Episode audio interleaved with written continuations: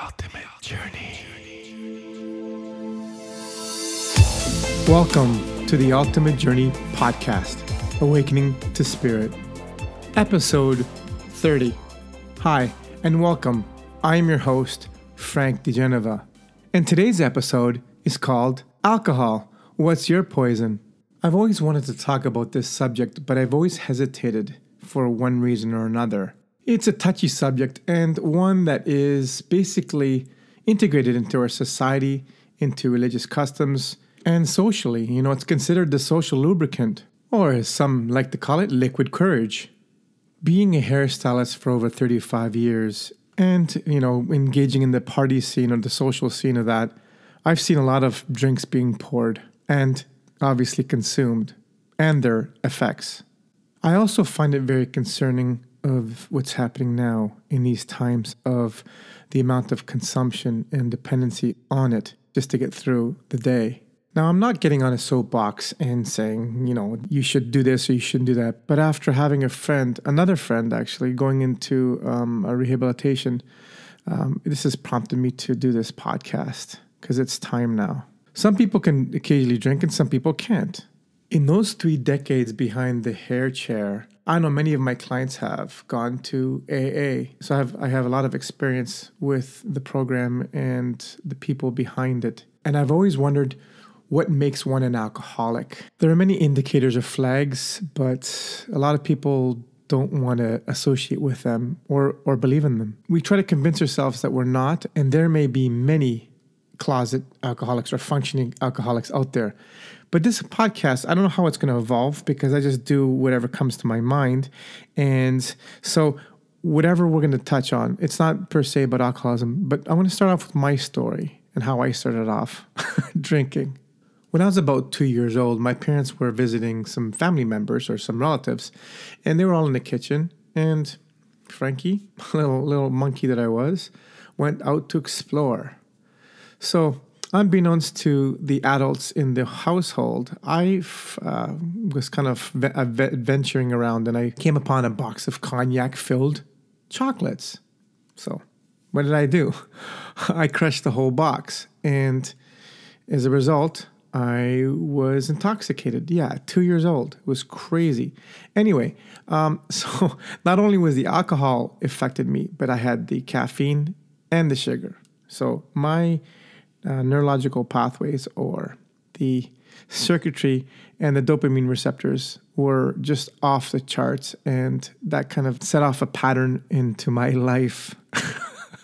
Yep i'm surprised the burn didn't just put me off but i guess the caffeine and sugar was like yeah baby. You could probably say that i was kind of wired for it at an early age. Maybe it was but that wasn't the real issue. It was uh, i believe that we uh, drink and escape because we have other things on our plate or in our glass or in our pipe or whatever you want. You know, this is not about alcohol. This is about every substance that takes you away from yourself and your uh, capacity to deal with something fully, full on.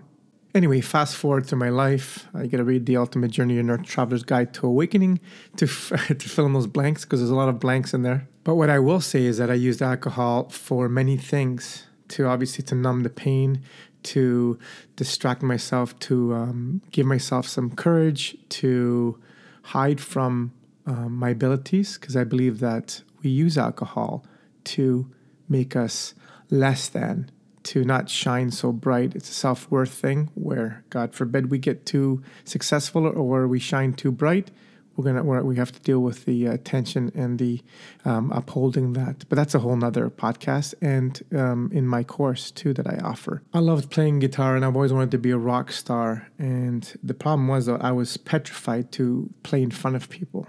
You know, my insecurities were off the off the charts. And so what I would do when I would be in a kind of a party setting and there's a guitar there, I'd make sure I'd be good and drunk, and I would pick up the guitar and you know mess around. The alcohol made me numb to the um, self awareness, self consciousness, but it was also my excuse to say, "Oh, I'm drunk, I can't play." So I would criticize myself and tell myself that I wasn't good enough because of the alcohol. In other words, it was my way out from being responsible for me. I remember a movie way back. I was in Sedona with a former partner, and we were watching a movie, and it was a, an abduction movie. and I think their their kids were, were were being abducted by whoever, and the parents had to deal with their children being abducted. Know, all the kind of all those emotions that go with that. And I remember a woman saying to the guy because he was drinking and not taking responsibility. She said, "What makes you so special that you can avoid the pain that we're all feeling by escaping with that alcohol?" Man, that hit me so bloody hard basically it takes courage to stand up to what we're feeling and internalizing and processing it and it's cowardice to escape from it you know giving up your responsibility to facing what we're going through even though it stuck with me it didn't really change a thing i still ran away from facing and being responsible being the victim was a lot easier and i needed the uh, the tragedies in my life to be there to give me permission to drink so I didn't want to let go of my problems, of my poor me, of my hopelessness or frustration and depression because then I couldn't drink. See how that works?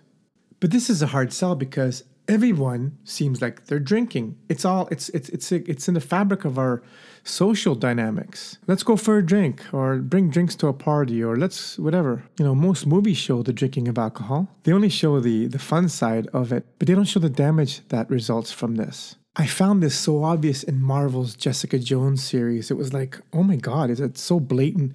Now, I'm not trying to be a goody two shoes here because, as I'll share soon, my my drinking um, um, routines went well far above the natural norm, and I'm not um, professing to be a saint at all. I'm just talking about this topic and sharing what I know and what I feel. It's just so in our face and we don't see. Like looking through my social feeds, there are those out there that have a drink in every shot, ensuring their meals with the alcohol of choice, the bottle, the glass, and making it all cool or seem cool. You know, I can't judge here because I used to do the same thing. And, you know, I was just showing off, hey, look at I'm drunk. Know, I used to wear it like a badge of honor, which is, I just don't understand that anymore. In the past, I would try to or I would stop drinking, go dry, and say I'm not drinking again, and then I would fall off the wagon even harder. I mean, a bottle of vodka didn't last me too long. You know, I could go through a few a week, and maybe more, and wine and beer, whatever it was, whatever whatever had the octane in it, uh, it was good enough for me. Just I didn't like the sweet stuff because then I would be pounding headache the next day. I would go dry, and then I would go binge, and I would then I would try to just do the moderate approach, like normal people do, and did and that would work sometimes. And a lot of time it would just kind of guide me down the road of, hey, it's five o'clock somewhere, right? Was I or am I an alcoholic? I don't think so. Um, can I have a drink? Yeah, um, I can, and I won't go off the deep end to start, but then eventually I would go there, if you know what I mean. So currently, for the last six to eight months, I am not drinking. Um, I had maybe a couple glasses here and there through parties and not parties, but uh, celebrations like birthdays and Christmas. But um, I feel that I have a good handle on it now because I've just had an aha moment where it's like, why? And I'm not trying to be uh, better than, and I'm just, I'm. This is where I'm at at my point in, in life now, is that I don't have a desire to to drink because I've had so much in my life. It's not even funny, and you know I feel sorry for my body, for my liver, and for for other people, and the two a.m. texts to to to women, to the stupid things. I might wake up in the morning feeling guilty, uh, anxiety, uh, edgy, irritable, and you know grinding through the day, being hungover. I, I'm just tired of that. It's enough. Like I do not miss that at all. I do not miss that one bit You'd, you'd think there'd be enough to stop one from doing that, but no, it, it's not. In episode three, I talked about if we're living in a matrix, and I truly believe that the vibration and energy of alcohol keeps us locked into the matrix. I know a lot of spiritual people that um, indulge in alcohol, and there's no judgment here. I just feel that it keeps us stuck in the delusion or the illusion of the Maya or the deception of um, the projected or simulated reality that we live in and I'm going to share some weird far out points with you. so let's uh, let's get into them now. But before I do, I'd like to ask, why is it that when someone asks someone if they want a drink, that when they say no, they looked at they're looked at like they have two heads, or it's like, what, you don't? You know, are you an alcoholic? Or there's such a stigma on not drinking. You know, it seems so unusual that someone doesn't drink or is a teetotaler. Teetotaler, I think that's what it's called. Teetotaler or something like that. See, it's so weird that I can't even pronounce it. That's weird. Those are weird people. You know, so many cringe at the thought of not being able to have a drink socially or recreationally. Or recreationally. I mean, I used to drink alone a lot, you know? And it's almost like you're missing out on something, or but you are missing out on the hangovers and the fatigue and all that stuff that I mentioned before. I have FOMO of hangovers and guilt. And just before I get onto the weird stuff, I like to to say that um, that a lot of drinking a lot can can spike insulin and can uh, you know lead to the hypoglycemia. It can also mess with your blood sugars and you know can affect or create or cause uh, diabetes. And I know I was. Uh, I had high blood sugar, and I think it was due to the drinking. It also messed up my gut lining and the microbiome. Uh, if you guys know what that is, it's a whole other topic as well. But uh, I think it uh, gave me some gut issues as well. It destroyed the mucus in my gut lining and destroyed all the good bacteria inside me.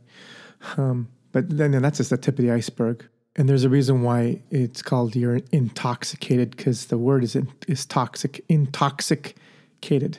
And for those of you who have more years on this planet, when somebody would ask you for a drink, they would say, Hey man, what's your poison? Well, makes sense, doesn't it? But anyway, let's get to the weirdo stuff. Do you know where the word alcohol comes from? well, we can look at astrology, and astrologers say that Algol is considered to be one of the most unfortunate and violent stars. Ooh. and Algol is also, um, I think it's associated with death by decapitation. Um, I think that's the name of the uh, slain snake head belonging to Medusa, is uh, Al- Algol, I believe. And in, in the Islamic folklore, it is believed that there are three divisions of sentient beings, which are the angels, the jinn, the ones in the bottle, and humans. So the jinn, like humans, have gender and have free will, unlike the angels that are supposed to be non-gendered. But I, I, believe that they're gendered. But anyway, that's uh, not the topic of this podcast.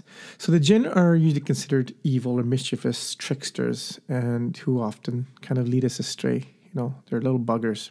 And there's five types of them. One in which is called the marid, and he is considered the most powerful of all of them and is associated with what I said the genie in the bottle. Gin in the bottle? How about some gin and tonic? and another type of gin is called, and gin is spelled J I N N actually, not G, not G I N, but whatever, it's all phonetics, right? Etymology. So another type of gin is called a ghoul. In Arabic, a ghoul, al ghoul, al ghoul means demon an evil spirit or the devil. You know, Algol, Algol from the stars, or alcohol. You know, they may be all spelled differently, but carry the same phonetic energy. You know, ghouls are thought to be the zombie like jinn who haunt graveyards and prey on human flesh, or a body eating spirit, as they say. And the English word for alcohol is derived from the word al ghoul. And it's funny I, when I see when I see booze, you know, you see a ghost or a ghoul, what do they say? Boo or booze. I know I'm stretching it here, but I think it was fun. Booze, toxin, poison. I mean, it's all there, right? You may be thinking that I'm uh, wordsmithing or, or good at uh, play on words, but let's dig a little bit deeper or lighter, as in spirits. Is it just another coincidence that alcohol is referred to as spirit? You know, in terms of alchemy, alcohol is used to extract the essence of a substance. You know, it could be an essential oil, a tincture, or the essence of a soul. you know, when we drink a lot, um, we, we, we black out. We have no memory of what happened before.